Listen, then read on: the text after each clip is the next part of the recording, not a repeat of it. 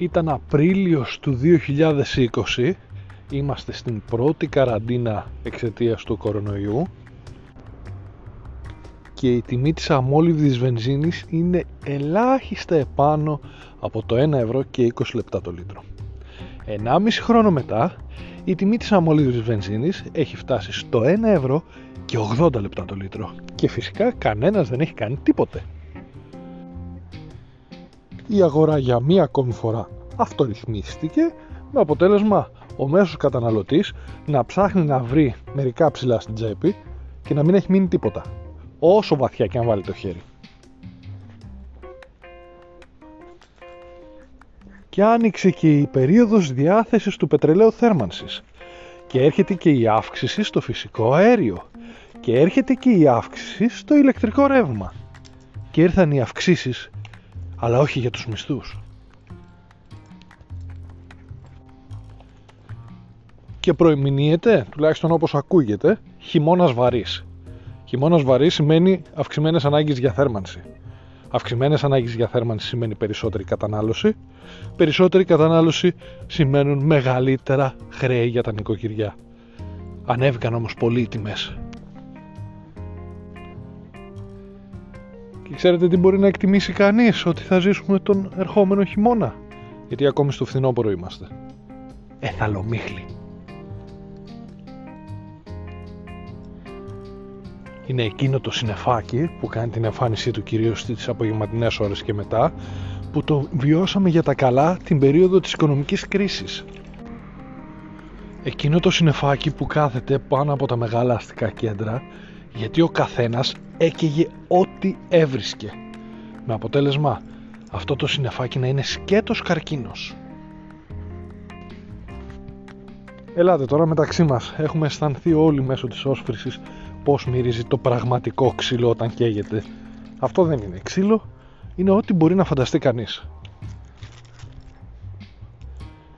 Τότε μάλιστα στην ε, μεγάλη οικονομική κρίση που δεν πιστεύουμε ότι έχει τελειώσει ακόμη αλλά αυτό είναι ένα άλλο θέμα είχε υπάρξει και η μόδα του pellets από τότε ξεκίνησε εκείνα τα χρόνια.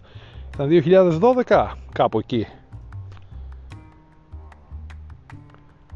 Τότε λοιπόν σε ένα ρεπορτάζ που είχαμε κάνει η τότε αντιπεριφερειάρχης Λάρισας η Ρένα Καραλαριώτου μας ε, είχε πει ότι είχαν εντοπιστεί διάφορες παρανομίες όσον αφορά την ε, σύσταση των πέλετ που κυκλοφορούσαν στην αγορά.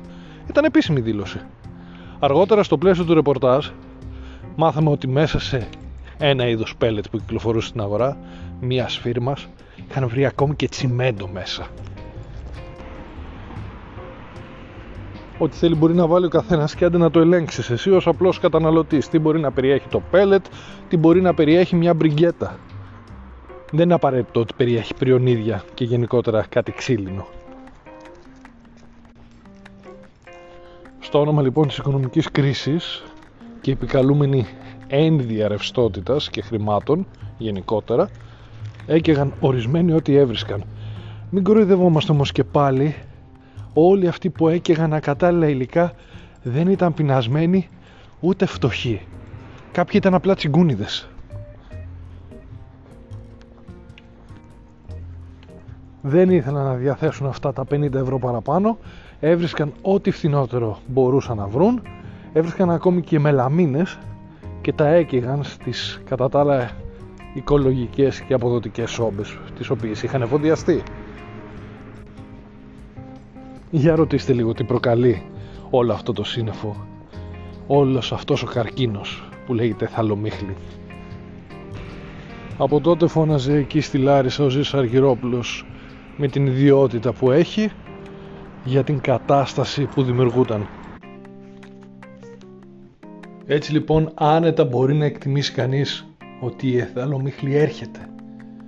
Αν δεν πέσουν οι τιμές των καυσίμων που τότε στην υποτιθέμενη μεγάλη κρίση, γιατί η κρίση συνεχίζεται κατά την άποψή μας, η τιμή της βενζίνης είχε φτάσει βαριά το 1,70 και αυτό για ελάχιστες ημέρες. Φανταστείτε τι έχει να γίνει τώρα, χρησιμοποιώντας πάλι την αμόλυβδη βενζίνη ως παράδειγμα, που έχει φτάσει το 1,80 και το 1,20 νομίζω το πετρέλαιο. Και αυξάνεται και το φυσικό αέριο και αυξάνεται και το ρεύμα. Πώς θα ζεστάθει ο κόσμος και πώς θα εκμεταλλευτούν και την ευκαιρία παράλληλα για να πούν ότι δεν έχουν χρήματα.